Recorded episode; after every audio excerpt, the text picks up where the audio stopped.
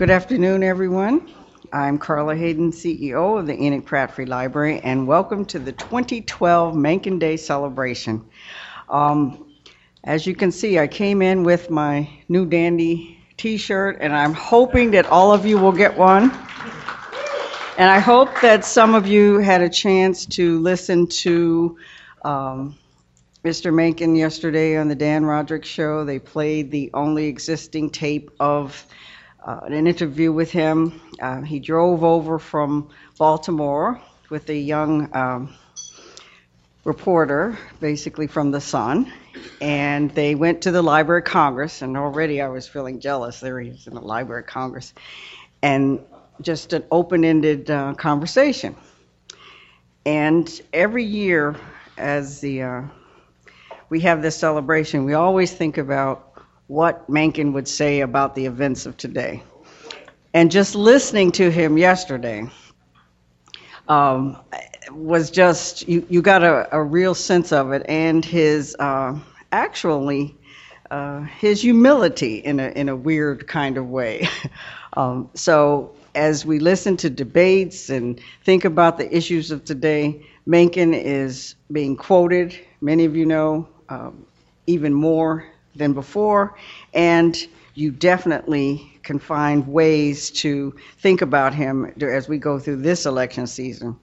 I'd like to thank, as we do every year, the members of the Mencken Society who we consider members of the Pratt family. Your support through all of these years has really kept the uh, legacy of Mr. Mencken alive. And we have, I think, a wonderful day today because we are celebrating his birthday as well as the 204th um, birthday of the Enoch Pratt Free Library's founder, Mr. Pratt. And so we have two great men that are being celebrated at this time. Many of you know that H.L. Mencken was actually a product of the Pratt Library, and when he was a child, he visited the um, branch number two, there were four originals in his old neighborhood at Hollins and Calhoun Street. And one of the things when we listened to the tape yesterday, and he talked about giving the notes that he had taken on different on American language and things to the library. And we knew what that legacy meant because in giving his literary estate to the Enoch Pratt Free Library, Mr. Mencken has helped ensure that Mr. Pratt's legacy will continue as well. And that was one of the greatest gifts that we could ever have. Because the Pratt Library now has the largest and the most important, we think, with our now partner um, Hopkins uh, collection in the world. And we own three fourths of his estate. He began to donate material during his lifetime and continued until after his death in 1956 and you, the members of the Mencken Society who are here, are making sure that we at the Pratt are careful guardians of his legacy, and we thank you for that. Because we'd like to remember also Mr. Stan Harrison, who passed away earlier this year. For more than a decade, he was the editor of Menckeniana, and we thank him for his dedication and passion for Mencken and the Pratt Library, and he will truly be missed. And so when we thought about how can we continue to honor his work and all he put into Menckeniana, especially going into the digital age, when we are now, the Pratt Library is the sixth most followed library in the world on Twitter. Now, I have been told that that is a very distinguished thing to be. And that's another time that you could imagine Mr. Mencken talking about the tweets and the, on Twitter and what he would have said about that one. Uh, however, we are, and our electronic visitors are more than the 2 million people that walked through the entire library system last year. 35 million people visited our website. And one of the most popular uh, sites or areas on the Pratt Library website is the one that has to do with Mr. Mencken. And so Menckeniana is now in the blogosphere, and to continue to keep him alive on that, and that we are very pleased to have the new editor of Menckeniana here today. She has uh, more than 20 years of journalism experience. We could think of no better person for the job because she started out as a critic of the Pratt Library and a lot of the things that we were doing. And we had a lot of tough um, discussions with her about the Southeast Anchor Library. And so the fact that uh, we know that she is just as curmudgeonly, uh, uh, skeptical, and uh, we're a little afraid of her. Uh, Miss Jackie Watts, the new editor of Menckeniana. So she's she's going to make sure that we're on our toes. And also, we'd love you to meet our manager of our special collections department, Michael Johnson. He oversees the Mencken collection with Mr. Fitzgerald, and he has added a lot in terms of. Michael, could you stand up? There you go, Michael. So with Vince and Michael, Michael is going to be digitizing and doing that. So we're really getting into um, uh, making sure that the legacy continues. And it's now my pleasure to introduce today's special guest. Um, and when you think about the topic, the Scopes, the Scopes trial, how the letter kills, um, with all of the discussion about uh, what is humanness, uh, our Guest today is the Professor Emeritus of English at Boston College. He's taught at Princeton University and at Boston College from 1975 to 2009, and his publications include H.L. Mencken, a descriptive bibliography, and H.L. Mencken, a documentary volume. So without further ado, please welcome to Mencken Day 2012, Professor Richard Schrader.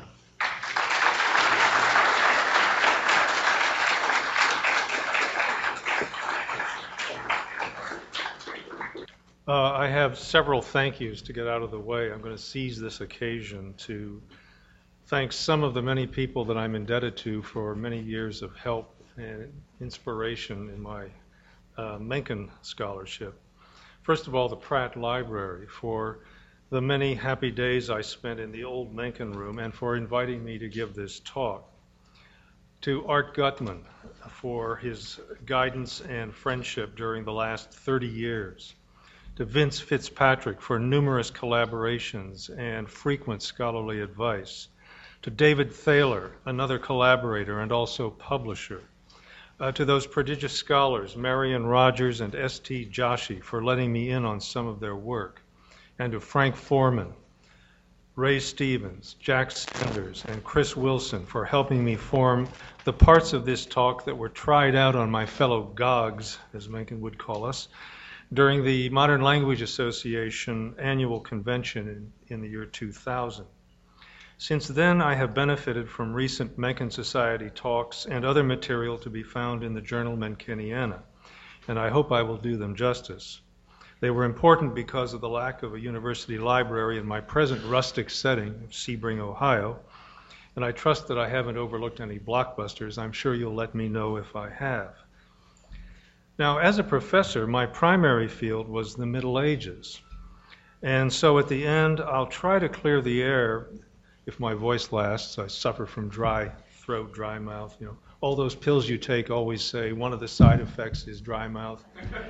all my pills say that. Uh, uh, as I say, I was a medievalist by profession, and Mencken was kind of a sideline, though I had some excellent training in, in, the, in the 20s. And I'm, as I say, I'm going to try to clear the air a little bit at the end uh, with evidence that some medievals may have had a more sensible approach to the creation story in Genesis than either William Jennings Bryan or Henry Louis Mencken.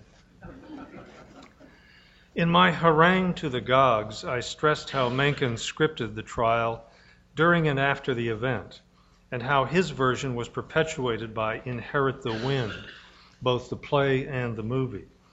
And by historians like Richard Hofstadter, who reduced the trial to a case of fundamentalist intolerance versus science or progress or cosmopolitanism.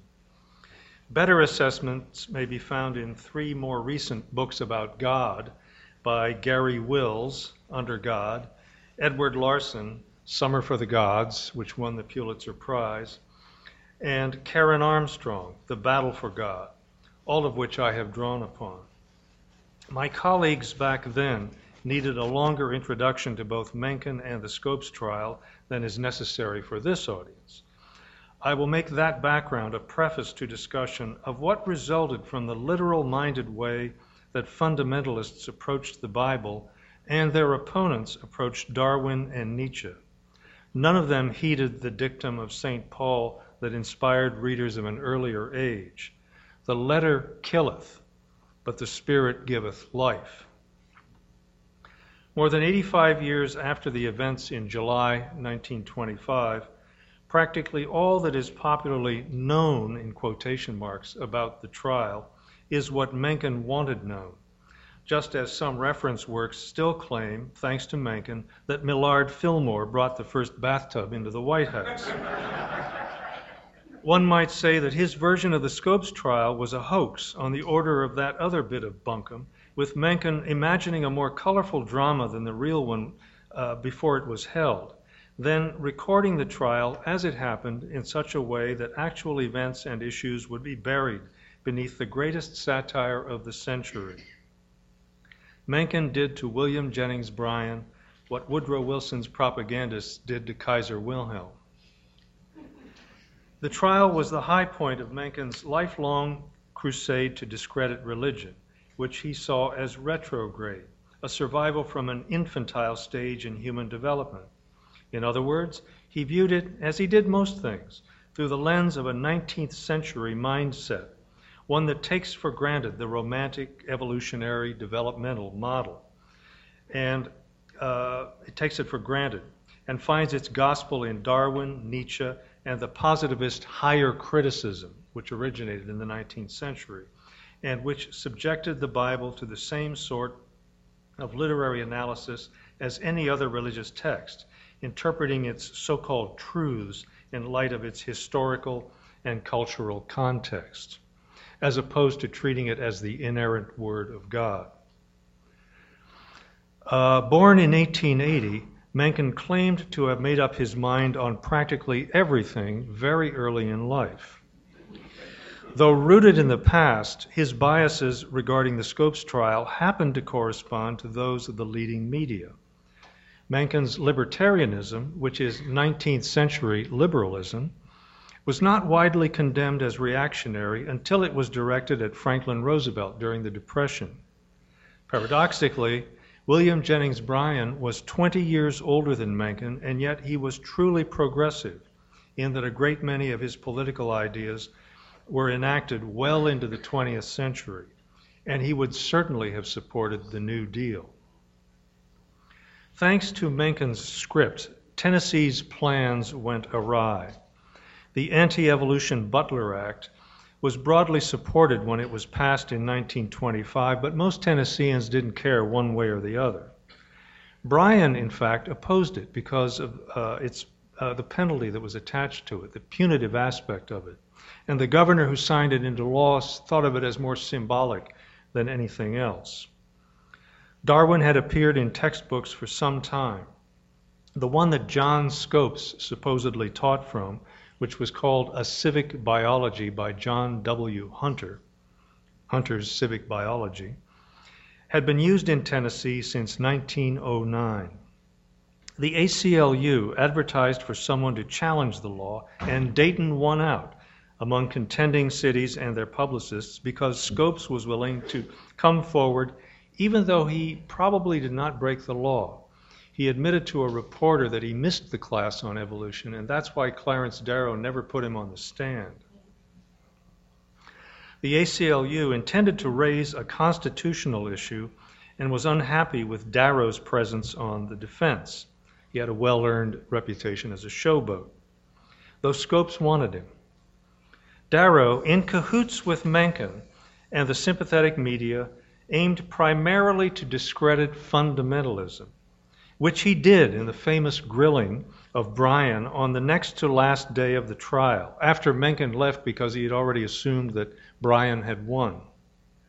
However, that non testimony was never heard by the jury or entered in the trial record. It was part of that other shadow trial that everyone knows. The prosecution won the actual trial because Darrow, in fact, changed the plea to guilty on, uh, on the final day. He did it for two reasons to avoid a counter interrogation by Bryan on the merits of Darwin, which was Bryan's condition for agreeing to testify as an expert on the, uh, on the Bible. And also, Darrow wanted to have the law tested more quickly higher up. But thanks to that other trial, Bryan, the great commoner, has become Mencken's and America's classic dunce. The image of Bryan, created by Darrow and Mencken, was given definitive form in Jerome Lawrence and Robert Lee's play Inherit the Wind, 1955. Everyone thus knows Bryan well for such lost causes as biblical literalism and prohibition. But few are aware that for 30 years he was the most important figure in American reform politics. Among other things, he was nominated for president three times and was Woodrow Wilson's Secretary of State until he resigned over the country's being led into the Great War, just as he had opposed militarism and imperialism during the Spanish American War. He championed railroad regulation, currency reform, state initiative and referendum, a Department of Labor, campaign finance disclosure, and opposition to the death penalty. He was a majoritarian and helped secure ratification of four amendments to the Constitution, all of them designed to promote a more democratic or righteous society. They brought about the direct election of senators, a progressive federal income tax, prohibition to be sure, and female suffrage. When Bryan died of diabetes on July 25th, shortly after the trial, libertarian Mencken claimed to have killed him, and some liberal historians tried to do the same to his legacy. As late as 1920, Bryan did not want to forbid teaching evolution. He merely desired to have it treated as one biological theory, an unproven theory, and not a fact. Though his position hardened, he did not like the punitive aspect of the case and offered ahead of time to pay any fine that was levied on Scopes. He was not arguing that creationism be taught in the schools. He assumed the biblical account could not be taught and wanted the evolutionary view of human origins banned for the sake of neutrality. Generally, Bryan was not literal minded in his approach to the Bible when it didn't have to do with the special creation of man. This is shown by his admission to Darrow that the seven days of creation in Genesis might not be literal days, but ages. And this is on your, what's a lecture without a handout? It's on one side of your handout, is a, a snippet from that famous uh, grilling of Bryan on the next to last day of the trial. The part of it where he admits to uh, Darrow that days might be read broadly as meaning ages, periods.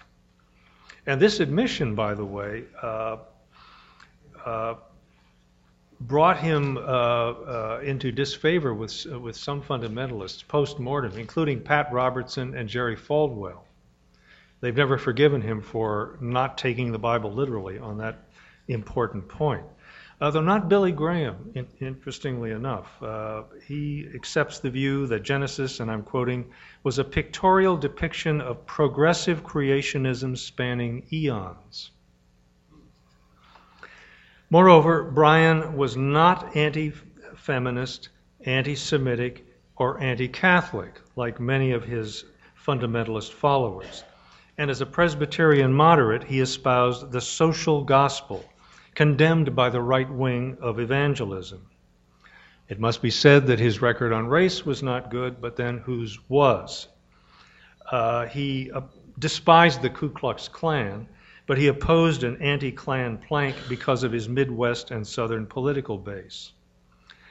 As for his defense of Tennessee's Butler Act, which made it unlawful to teach any theory that denies the story of the divine creation of man as taught in the Bible, and to teach instead that man has descended from a lower order of animals, the prevailing view of the Establishment Clause in the First Amendment at the time was that it simply forbade the government from giving preference to any one church denomination.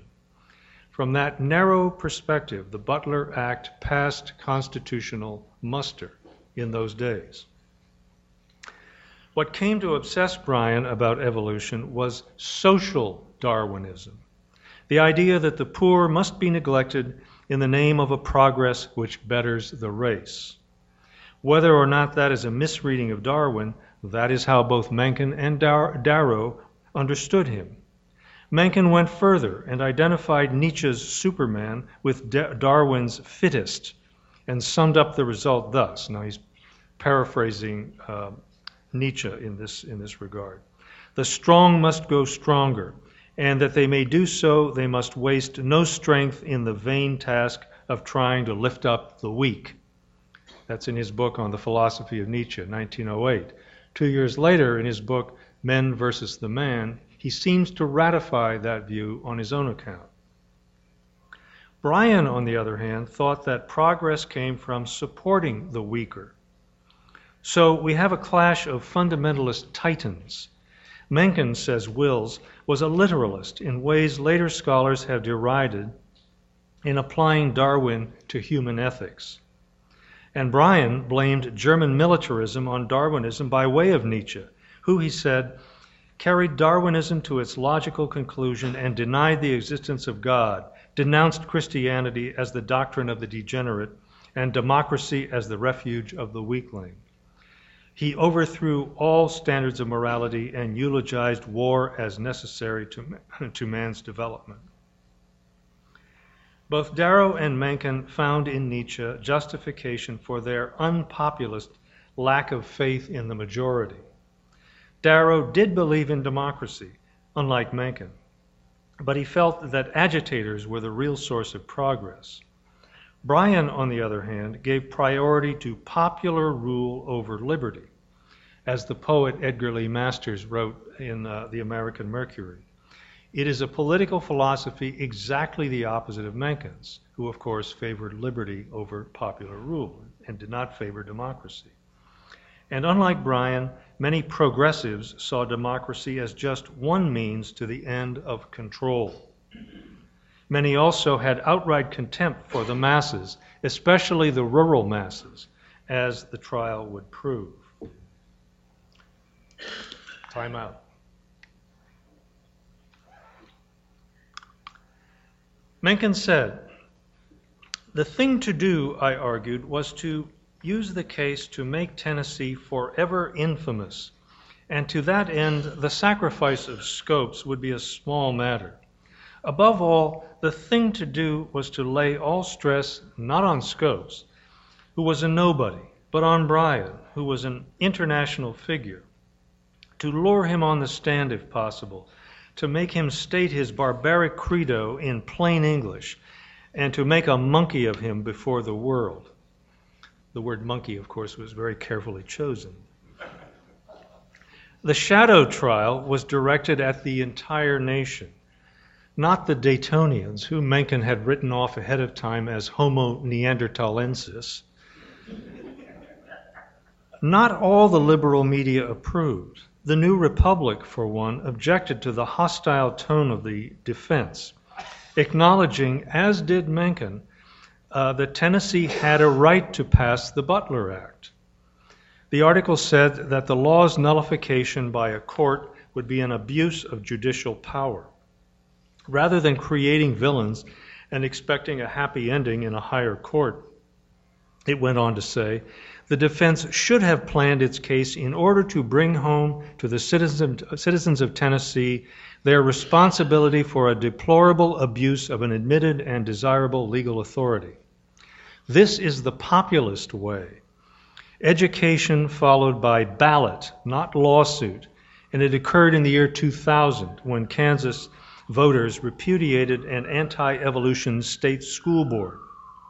Not that the course of true learning ever did run smooth, as we know from current battles going on in Texas and Georgia over this very issue.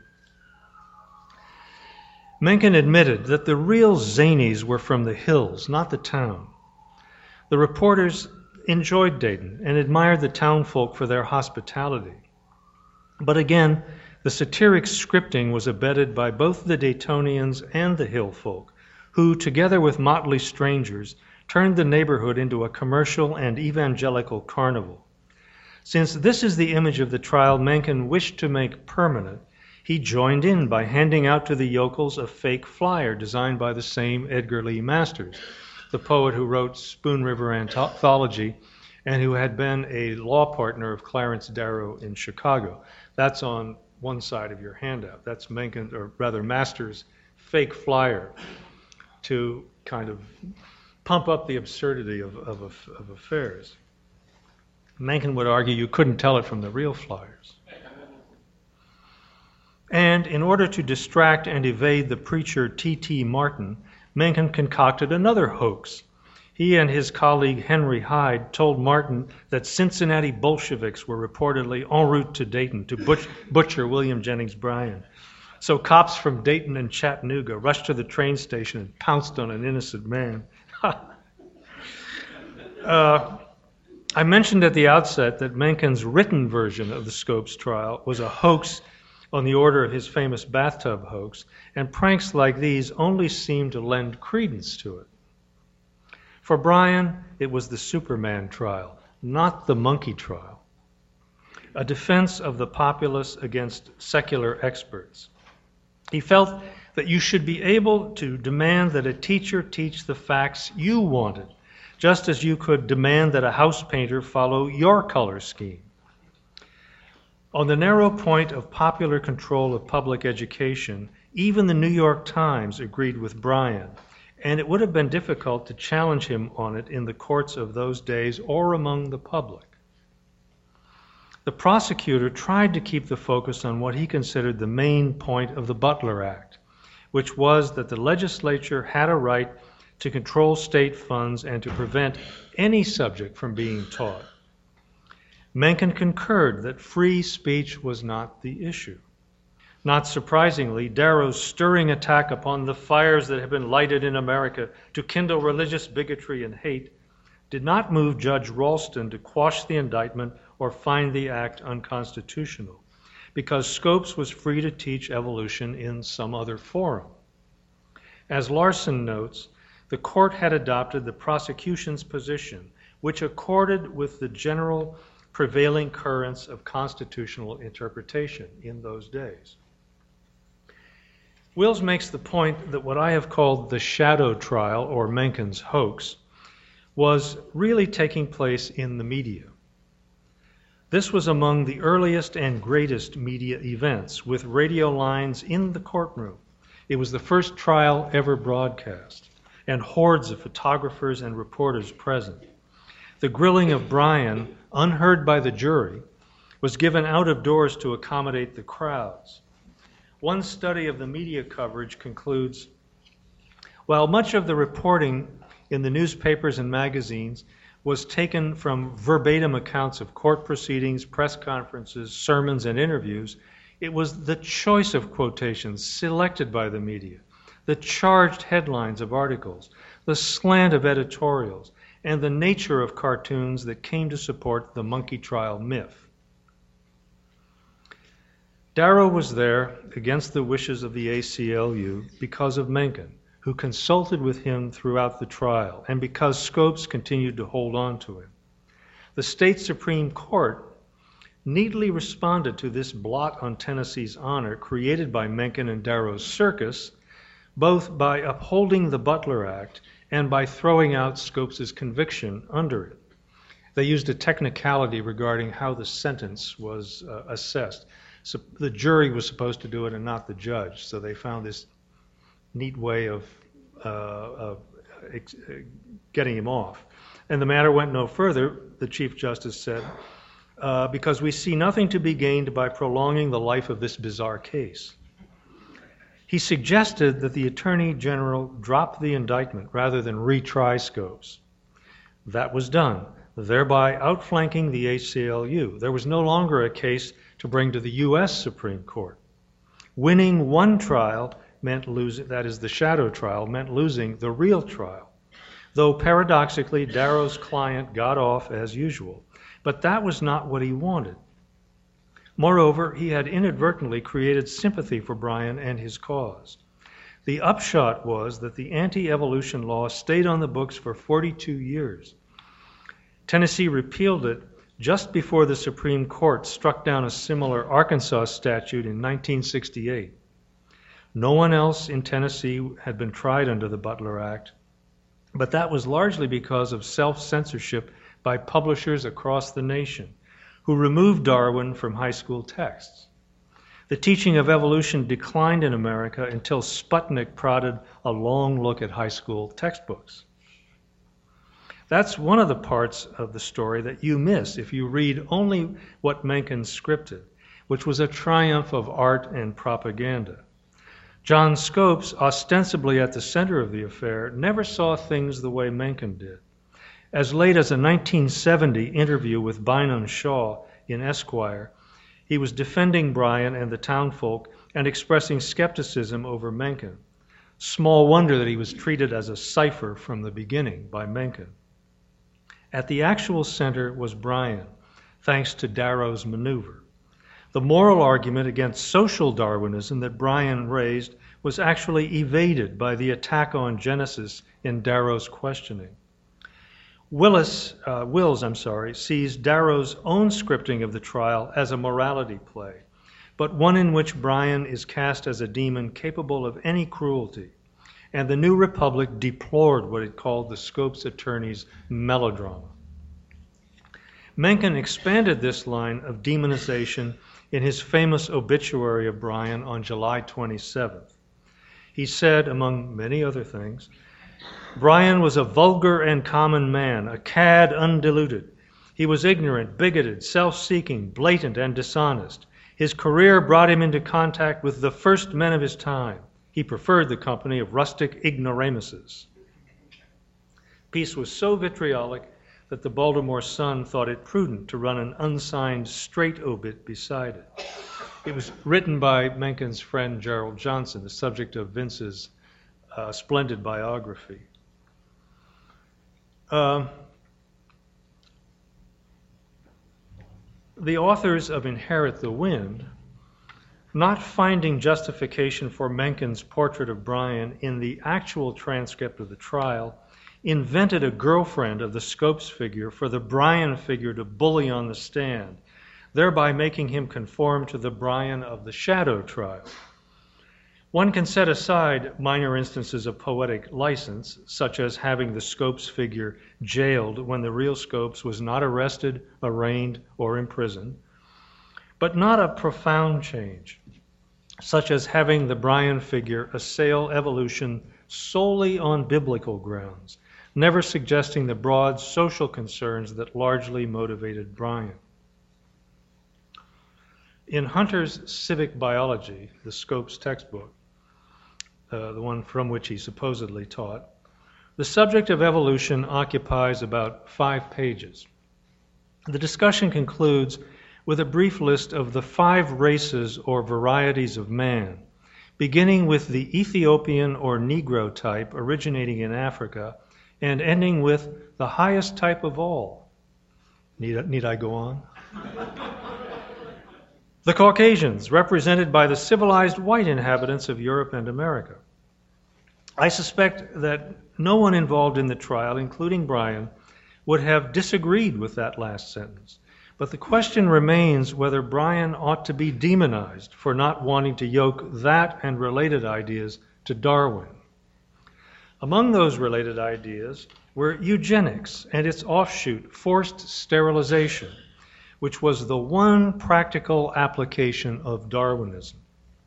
Embracing the views of many evolutionary biologists, Hunter's Civic Biology, the Scopes textbook, has a chapter on heredity and variation, in which the student is taught that evolution can be directed by applying the laws of selection. One has a duty to participate, it says in the paragraph headed Eugenics, for such conditions as tuberculosis, epilepsy, and feeble mindedness are handicaps which it is not only unfair but criminal to hand down to posterity. Hunter argues that physical, mental, and moral defects can be passed along through several generations. Such families, he says, not only do harm to others by corrupting, stealing, or spreading disease, but they are actually protected and cared for by the state out of public money. Largely for them, the poorhouse and the asylum exist. They take from society, but they give nothing in return. They are true parasites. The remedy, I'm still quoting. If such people were lower animals, we would probably kill them off to prevent them from spreading. This is in a high school textbook. Humanity will not allow this, he graciously concedes. But we do have the remedy of separating the sexes in asylums or place, other places, and in various ways preventing intermarriage and the possibilities of perpetuating such a low and degenerate race. Uh, in various ways preventing the possibilities. That's a euphemism for forced sterilization. The textbook incorporated the research of eugenist Charles B. Davenport, who was one of the six best known potential witnesses for Scopes' defense. It was while arguing against these experts that Bryan got carried away and notoriously claimed that man was not a mammal. In fact, Davenport and the other five could not be allowed to testify because all of them favored coercive eugenic measures, which Darrow, to his credit, condemned as in, incompatible with human rights. In fact, he wrote an article a year later in the American Mercury on the eugenics cult. And a year after that, Mencken weighed in in 1927 in Prejudices: Sixth Series. He had misgivings about eugenics also, mainly its overemphasis on heredity as opposed to the environment. For Bryan, Eugenics was reason enough not to teach evolution, and he would have argued this in his closing speech. By the end of the 1920s, 28 states had compulsory sterilization laws, and some 15,000 of the eugenically unfit had been sterilized.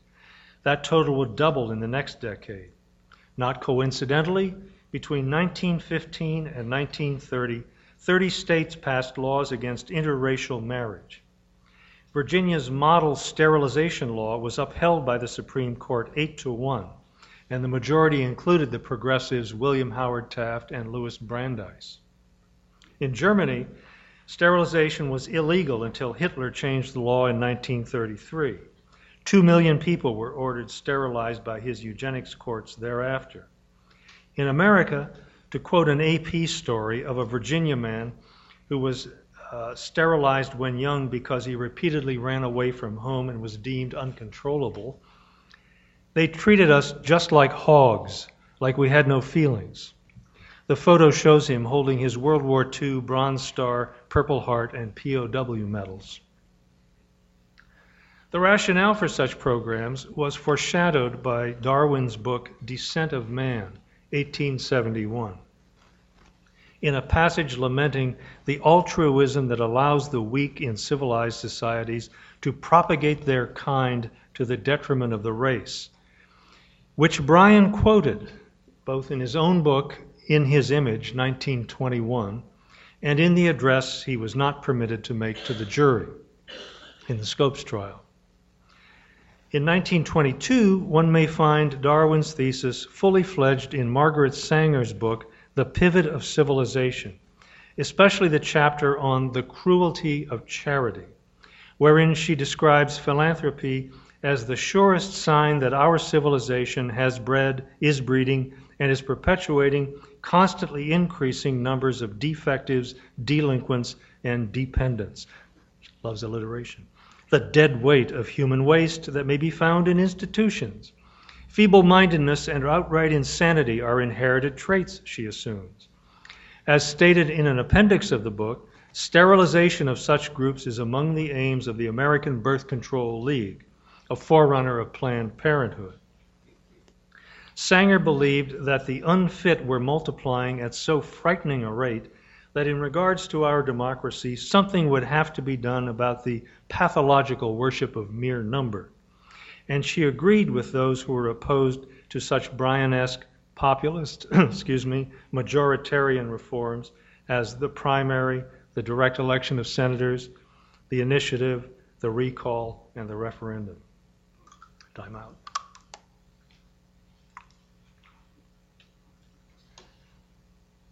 Mencken's other fights on behalf of the First Amendment are entirely admirable. We heard about some of them this morning. For example, his rounding up of American literati to defend Dreiser in 1916, his risking the American Mercury in the 1926 hat rack case. I showed David Thaler the spot in Boston called Brimstone Corner, where Mencken was arrested in that case. Uh, and uh, his opposition to the segregated, uh, his attack on the segregated uh, tennis courts in Baltimore in 1948, the last article he ever published. But the Scopes trial is one of the least creditable episodes of his life, though he acted in all innocence after years of studying religion and with the conviction that he was right about the moral imperative of opposing science to religious faith. Ironically, though liberals might cheer him in his battle against religion, he actually had an attitude no more advanced than that of the zealots he attacked. It was apparent in the trial and in his book, Treatise on the Gods, five years later, which is further evidence of that lifelong 19th century lens I referred to at the beginning. In his review of Treatise on the Gods, theologian Reinhold Niebuhr pointed out Mencken's limitations and dismissed the book with, it really tells us little more than how one fanatic feels about other fanatics of a different stripe. but Bryan might have found some consolation in the fact that if Mencken could not escape the lure of Darwin, Nietzsche, and the higher criticism of the Bible, at least he rejected those other Victorian humbugs, Marx and Freud. Bryan, by making concessions regarding the six days of creation, tried to evade the trap for fundamentalists set even farther back when Martin Luther and others rejected the medieval allegorical tradition, which held that Bible passages may be read on multiple levels simultaneously. William Tyndale, the reformer, Bible translator, and martyr, whose work heavily influenced the King James Version, wrote this in 1527 in the Lutheran spirit. Thou shalt understand, therefore, that the Scripture hath but one sense, which is the literal sense. And that literal sense is the root and ground of all, and the anchor that never faileth, whereunto if thou cleave, thou canst never err or go out of the way. But a thousand years earlier, St. Augustine had deconstructed the literal level of the creation story more profoundly than did Clarence Darrow. Between the years 389 and 416, he tried three different times to explain the Hexameron, the six days of creation, in a literal sense. But each time he fell back on allegory. Augustine raised the questions that many readers have always had and still have about the creation story. Did God consume the whole day in creating the various works? How could there be days when there were not yet heavenly luminaries? How could there be light before the existence of the sun and the stars? This leads him to adopt simultaneous creation, to identify the light of the first day, fiat lux, let there be light, with the angels, and to explain the evening and the morning. You can see this in the snippet from Genesis I put on your handout uh, the kind of refrain at the end of each day's creation, the evening and the morning of the nth day, as meaning the limitation and the beauty of the various created objects. In his final trial, he again admits a simultaneous formation of the world. Everything was created at the same time. So that the six days indicate an order, a hierarchy of dignity. the angels, the firmament, the earth, and so on. That's what it really means on a deeper level than the literal. He found support for this. Uh, he really had to go out of his way looking for another biblical text that would justify this reading in what's called the book of Sirach or Ecclesiasticus, which is not in the Hebrew canon or the Protestant Bible, but is in the Vulgate. And in Sirach or Ecclesiasticus 18:1, it says, "Creavit omni simul." He created all things at once. There you are. In the later Middle Ages, commentators like Thomas Aquinas tended toward the literal in explaining the six days of creation without denying other levels beyond the factual. One of his general sources was Moses Maimonides, author of the famous Guide for the Perplexed in the year 1190. Aquinas called him the rabbi, as he called Aristotle the philosopher. And I thought I should consult the rabbi to be fair and balanced in my approach here. Uh, and the rabbi appears to argue for a kind of simultaneous creation. Uh, he cites a line in Isaiah, which is not obscure, uh, where it says, um, "The heavens and the uh, when I call unto the heavens and the earth, they stand up together." So that was enough for the rabbi. For example, he says, "The lights mentioned on the fourth day, the sun and the moon, were actually the same that were created on the first day, let there be light, but were only fixed in their places on the fourth day. But that provides no help with the length of the days or eons of creation. All of this reminded me of another eminent theologian, Linus Van Pelt from Peanuts, in a line I used 150 times in the classroom. Linus said, There's no problem so big that you can't go around it. Mark those words. And by that I mean the ultimate answer to this, this question is to fall back on miracle. God can do whatever he wants. Uh, that's what many theologians finally throwing up their hands have done from ancient times to the present. And that's essentially what Bryan does, again, in that snippet that I, I gave you. When Darrow, at the end of the snippet, when Darrow says, they had evening and morning for four periods without the sun and the moon, do you think? Bryan says, I believe in creation as they're told, and if I am not able to explain it, I will accept it. So there.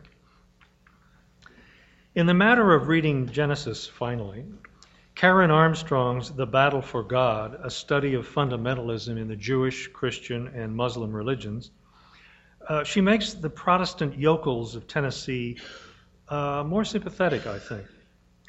She reveals an additional irony in their theology. For the fundamentalists' attempt to read the Bible as history is a modern response, a scientific way of trying to establish the Bible's truth by modern standards, instead of the pre modern way of understanding the Bible as mythos, her word, myth, something capable of many meanings extendable to the present. This was a fatal concession, one that the fundamentalists had thought necessary in the wake of the higher criticism and the generally rational bias of the modern world. Faith had to be rational, writes Armstrong. Mythos had to be logos. It was now very difficult to see truth as anything other than factual or scientific. By mythos, again, she means the timeless and the constant, and by logos, the rational and the pragmatic.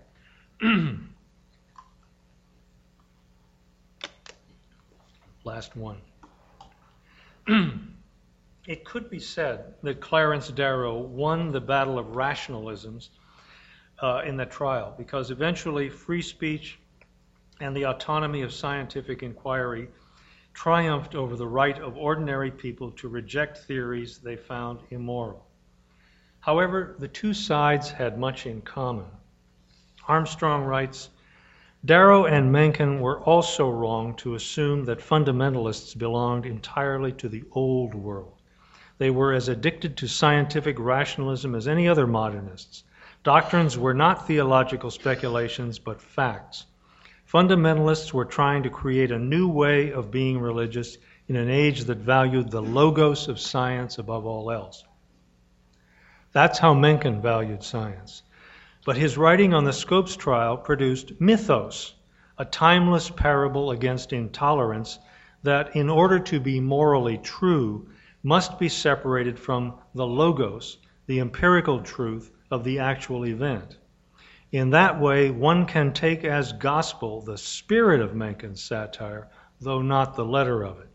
And one can also acknowledge that despite Bryan's frequent literal mindedness when it came to Genesis, his warnings about the junk science behind social Darwinism have been justified by appalling evidence and affirmed by better science, and they are soundly based on the letter and the spirit of the Bible.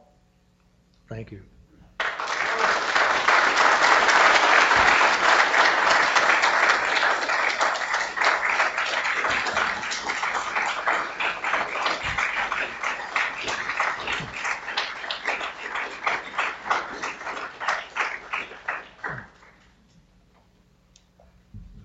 Questions? Um, I, I really enjoyed your speech, and thank you very, very much.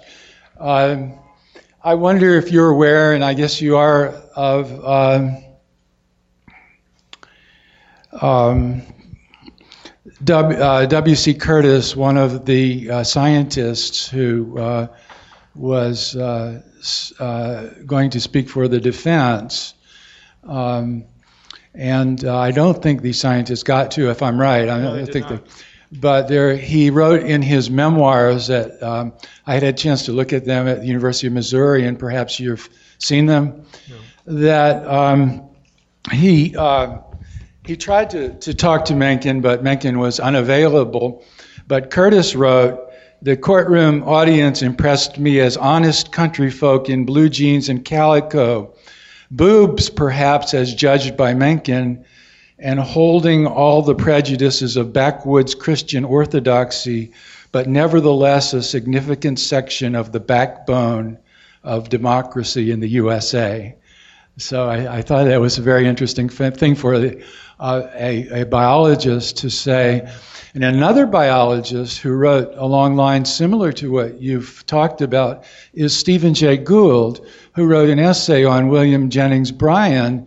And you would have thought that Gould might have attacked Bryan for this uh, his, his view on evolution, but Gould, who was a very strong evolutionist, he called his theory punctuated evolution, punctuated, felt that um, Bryan's point against social Darwinism was very important to make. And it was a very interesting essay in defense of William Jennings Bryan from someone you might never have expected to, to, to write something like that. So I just point these out as small footnotes to uh, the, the wonderful erudite uh, speech that you gave. Thank you. That's an important point. That uh, just as the uh, his, histories tend to bury eugenics and forced sterilization and all of that, you'll seldom read anything about that, especially about Margaret Sanger, who's now a liberal hero. Uh, and, and, to be fair, uh, Planned Parenthood has totally disavowed that unfortunate past. Uh, and the other thing is about evolution itself. Bryan was well read on, he read Darwin. And the case for Darwin was not as strong as it is today. And there were plenty of hoaxes that kept getting exposed, like Piltdown Man, uh, that was cited in those days in support of descent from apes, uh, the crude way that they, they used to put it.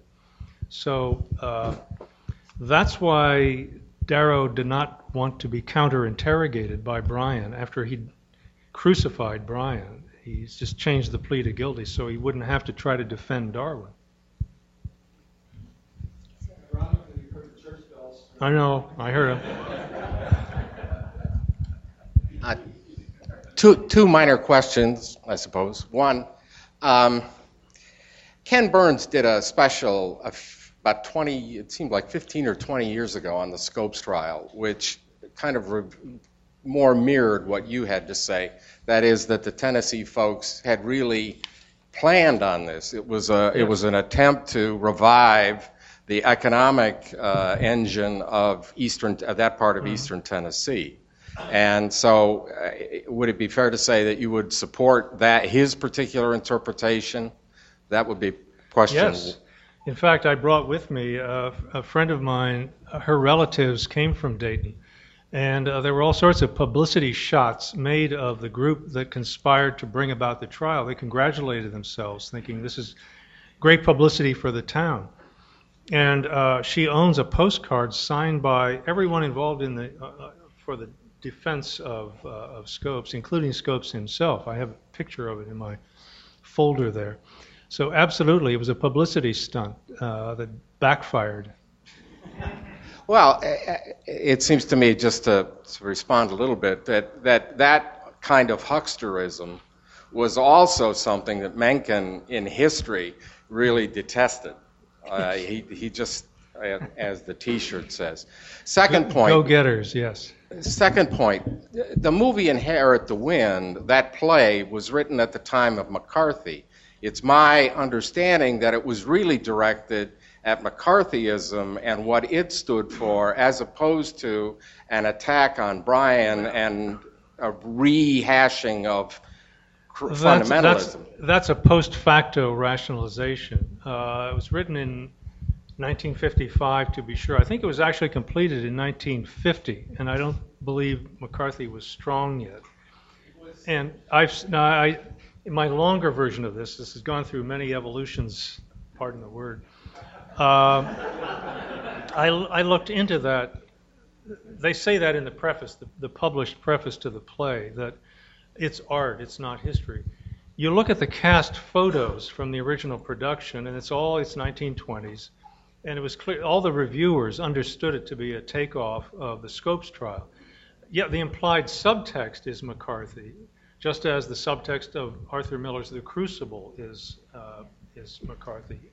But it's still it's it's about I mean you have a man on trial for teaching evolution, and you have a bombastic prosecutor and heroic defender, played by Spencer Tracy. Mencken is played by Gene Kelly in the movie. Uh, there a series of interesting Menckens, by the way. The uh, little known fact: the first Mencken character, who's called E.K. Hornbeck in the play, was Tony Randall, and then Gene Kelly in the movies. Then it was done three times on TV. The first Mencken character was um, I forget his name, but he played the mayor of Amity Island on Jaws, in Jaws. Uh, the second was Darren McGavin, whom you know as Ralphie's old man in Christmas Story. And the third was Beau Bridges. Yeah, go figure. So I think it's I think both are true. They may have had McCarthy in the back of their minds, but the the framework, the superstructure is clearly the Scopes trial. Well, certainly in 1948, Nixon and the House Un-American Activities Committee was going. So there was a certain strain of, Yep. uh, how dare you think like this? Uh, you know, that's Indian, Right. not American, etc. So it, it's conceivable, but I'm sure it's ours. Sir, s- he gave me the mic. um, wasn't Mencken's concerned about the New Deal that it would bankrupt America? And do you think it has happened?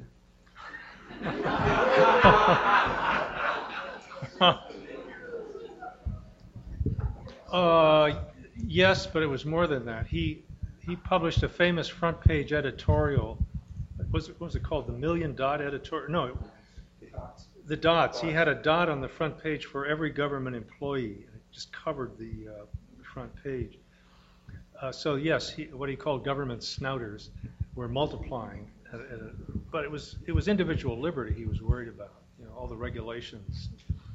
Whether we're bankrupt, I don't know. Uh, I'll plead the fifth on that. Sir, you mentioned how social Darwinism uh, was very prominent in thinking uh, behind uh, Darrow and maybe Mencken, or at least uh, these 19th century liberals, as you once phrased them, as it evolved. But would you say that Mencken uh, is also guilty of the later sins that you described? In other words, did Mencken advocate sterilization? Did I looked. I don't think I he don't think he ever would. uh, denounced pr- private charity.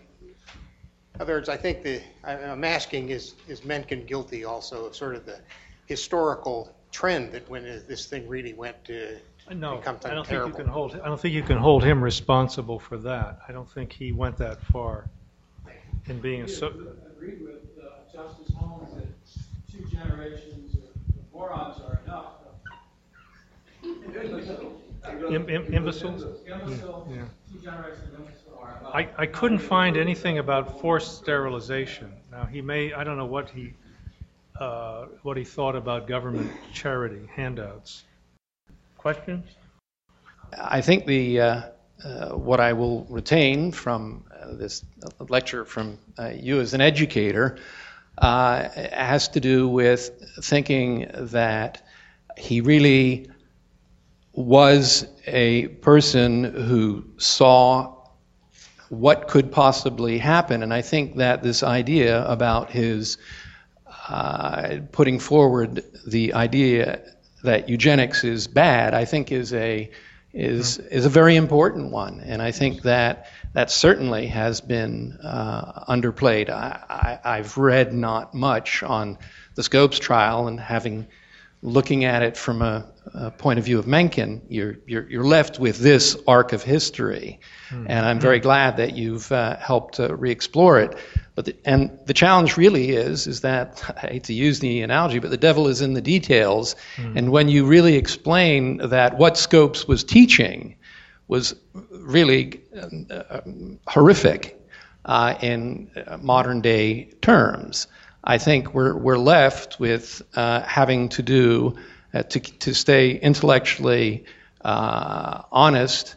Uh, we really have to look and weigh all the different aspects of what came out of the trial. But actually, my question has to do more with you as a medievalist and how you came to I was waiting for that. uh, see um, what the importance of the trial was, and in trying to link it with the idea of the uh, creation as viewed in medieval times, I'm always struck by what happened during the Reformation when uh, the Protestants did decide to uh, say that there is certain things that are predetermined, and whereas Catholics uh, were less inclined in saying that.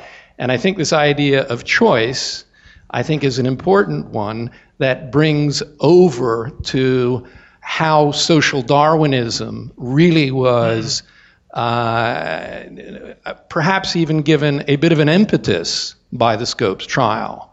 Uh, and I, I don't know whether you can uh, elaborate on that, but I've left you free to answer any little bits of my question. Well, Thanks. The bit I'd like to pick up on is the idea of choice and free will. Uh, you're talking about predestination, which I think Augustine believed in that, who, as a teacher of mine, said he invented the Middle Ages. You know, he was the most important thinker for, indeed, the next thousand years in, in Christianity.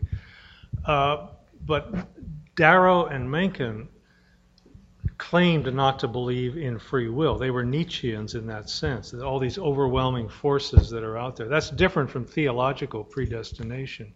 But maybe that's what you were getting at. The spirit of the two kind of came together at, at Dayton in, in a strange way and may have fed off each other. Let's make this the last question. Um, I'll take you here since you're closest. Uh, Mencken once described Baltimore as being the ruins of a once great medieval city. Uh, the, the church bells that tried to drown you out or perhaps an example uh, They of didn't know where I was going with this. Uh, do you find any other uh, evidence of a fondness uh, that Mencken had for things medieval, since he seemed to be fond of Baltimore Oh, he loves the life? ritual of the Catholic Church. Uh, and he would have been appalled at the translation of the Latin Mass into English. He said that the, uh, the man who was principally responsible for the decay of Christianity in France was the one who translated the Bible into beautiful French. Uh, yeah, I, I think he, of all the religions, he respected that the most, not because he believed any of it, but because of the, uh, the solemnity and dignity and antiquity of it he could appreciate. And I suppose its contributions to learning, uh, the founding of universities, uh, that sort of thing. Absolutely. You know,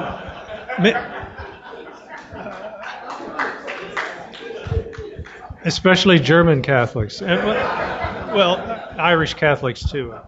Uh, may, let me make this my final comment then. Uh, Michael Kazin, I think he spoke here a couple years ago on, on the Scopes trial, and he pointed out, you know, why is Mencken so hysterical about Bryan uh, above all other politicians that he could get hysterical about when Bryan had done so much good in, in his life? And it's probably two reasons, one of which Kazin talked about, and that is uh, for the first time at the Scopes trial, Mencken saw revivalism, that brand of uh, fundamentalism, up close. And he was horrified at that these people are trying to take over democracy and control us. And the second reason, allied to that, is uh, prohibition. I think if Bryan had not been uh, dry, would, he, uh, Mencken would not have written that editorial, that, that obituary. but the two together, those, that's the unforgivable sin.